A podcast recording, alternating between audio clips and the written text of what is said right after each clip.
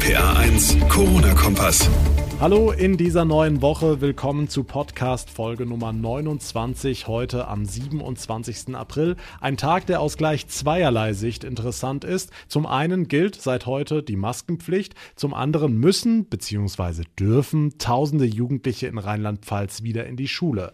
Wir gucken uns beide Aspekte mal an und fragen, hat alles geklappt?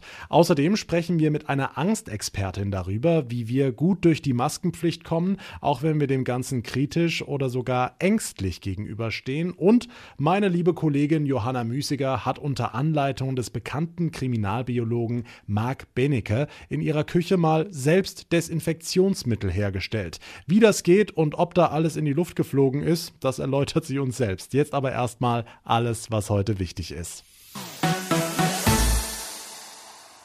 Ich schütze dich, du schützt mich, damit sind wir alle auf der sicheren Seite. Unter dem Hashtag Maske auf haben das ganze Wochenende zahlreiche Promis und Politiker an die heute beginnende Maskenpflicht erinnert. Im Großen und Ganzen muss man sagen, hat das auch geklappt, hört man von allen Ordnungsbehörden im ganzen Land, aber diese Woche gilt ja auch noch als Eingewöhnungsphase. Das heißt, wenn wir ohne Maske erwischt werden, dann gibt's noch kein Bußgeld, aber Geschäftsinhaber sowie Bus- und Bahnfahrer dürfen uns sehr wohl vor die Tür setzen lassen oder gar nicht erst reinlassen, wenn wir ohne Maske unterwegs sind. Damit das nicht passiert, hat das Verkehrsunternehmen Mainzer Mobilität heute Vormittag mehrere hundert Einmalmasken am Hauptbahnhof verteilt. Mehr eine symbolische Aktion und die meisten Fahrgäste seien ohnehin schon mit einer eigenen Maske ausgestattet gewesen, heißt es. Das läuft also alles ganz gut und obwohl das so hinhaut, wird trotzdem weiter heftig über das ganze Thema Maske diskutiert. Weltärztepräsident Montgomery hat der Bundes Bundesregierung heute Versagen vorgeworfen. Die einfachen Masken oder die Schals könnten Viren nicht abhalten, sagte er in einem Interview. Eine gesetzliche Pflicht für nicht funktionierende Masken sei daher ein Armutszeugnis des Staates, so Montgomery.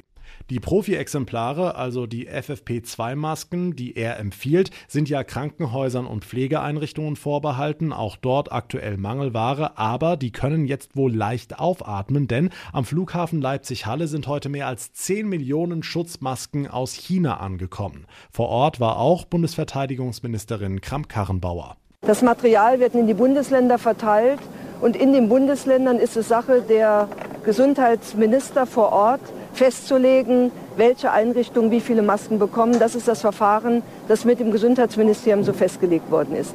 Also wenn alles gut läuft, leichte Entspannung im rheinland-pfälzischen Gesundheitswesen dank Masken aus China. Dort gehören Mund-Nase-Bedeckungen ja fast schon zum Alltagsbild. Einige von uns haben aber dagegen große Bedenken, teilweise sogar Ängste. Kirsten Altvater ist Zahnärztin und außerdem Expertin für Angst- und Panikprävention. Frau Altvater, Sie tragen ja täglich beruflich in der Praxis einen Mundschutz, um denjenigen mal die Angst zu nehmen. Wie gut bekommen wir damit Luft? Ja, ich trage tatsächlich jeden Tag einen Mundschutz und ich habe die letzten zwei Wochen sogar mit FFP3 und einem selbstgenähten Stoffmundschutz gearbeitet. Da war die Luft relativ eng. Unter einem ganz normalen Mundschutz kann man ganz normal Luft bekommen. Es hängt natürlich immer ein bisschen davon ab, wie dicht der genäht ist. Aber keine Panik, das geht alles. Ich mache das jeden Tag und das schon seit 27 Jahren. Hm, wie sieht das bei Menschen aus, die generell schlecht Luft bekommen, zum Beispiel Asthmatiker? Ja, kann natürlich sein, dass die darunter ein bisschen Beklemmungen bekommen.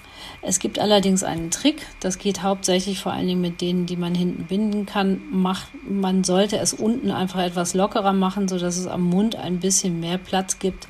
Dann bekommt man gefühlt besser Luft. So mache ich das bei der Arbeit auch immer. Aber oben an der Nase liegt es schon an. Okay, einige haben ja die Befürchtung, dass solche Masken das Risiko von Infektionen sogar verstärken könnten. Was sagen Sie?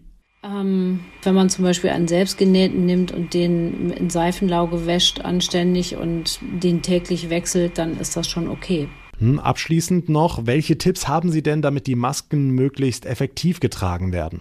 Besonders effektiv ist es sicherlich, wenn man mehrere Mundschutzmasken hat und vielleicht auch tatsächlich selbstgenähte Mundschutzmasken die man so ein bisschen auf sein Gesicht anpassen kann. Gerade für Brillenträger ist es dann wichtig, dass man oben das umschlägt, dass die Brillengläser nicht so beschlagen.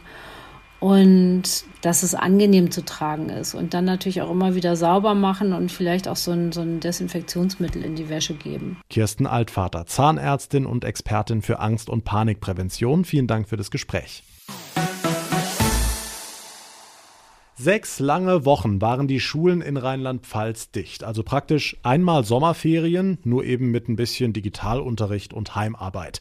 Aber weil man damit nicht durch ein Abitur oder eine Ausbildungsabschlussprüfung kommt, sitzen seit heute über 30.000 Schüler wieder in den rheinland-pfälzischen Klassensälen, trotz Corona.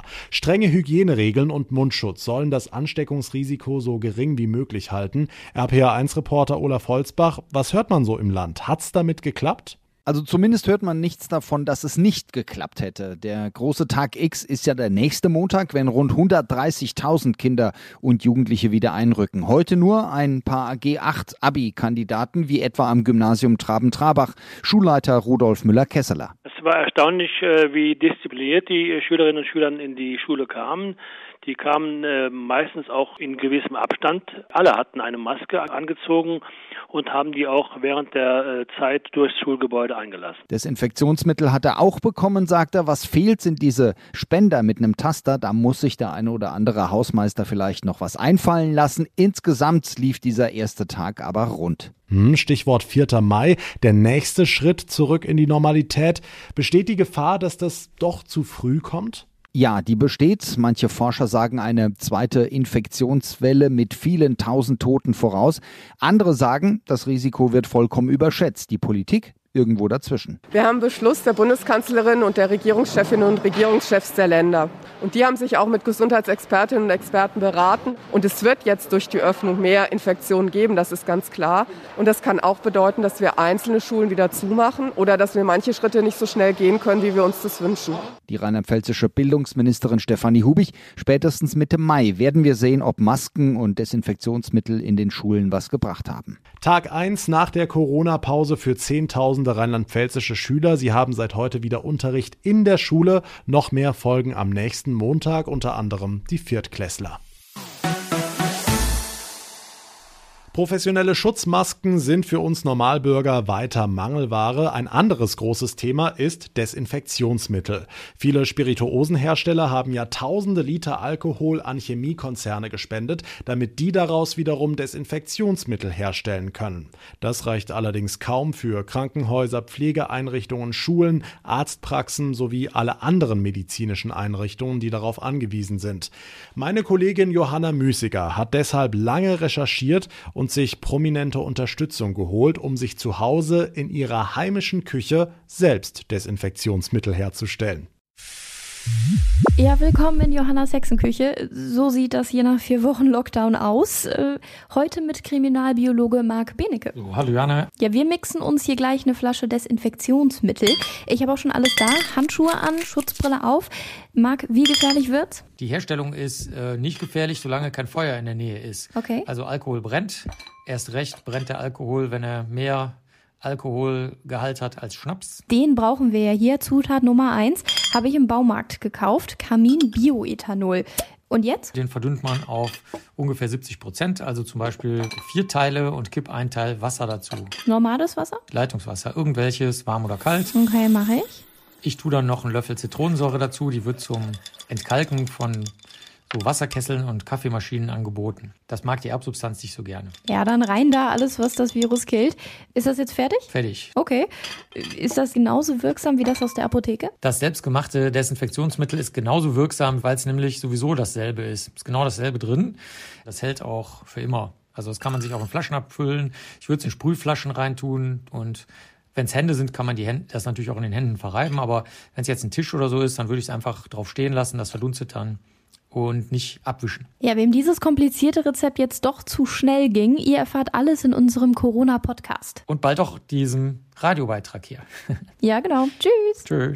Und mit diesem alchemistischen Meisterwerk verabschiede auch ich mich für heute. Vielen Dank fürs Einschalten und Zuhören. Wie immer freue ich mich über eure Bewertung bei Apple Podcast oder über euer Feedback. RPA1 John bei Facebook, bei Instagram oder aber einfach als Mail über rpa1.de.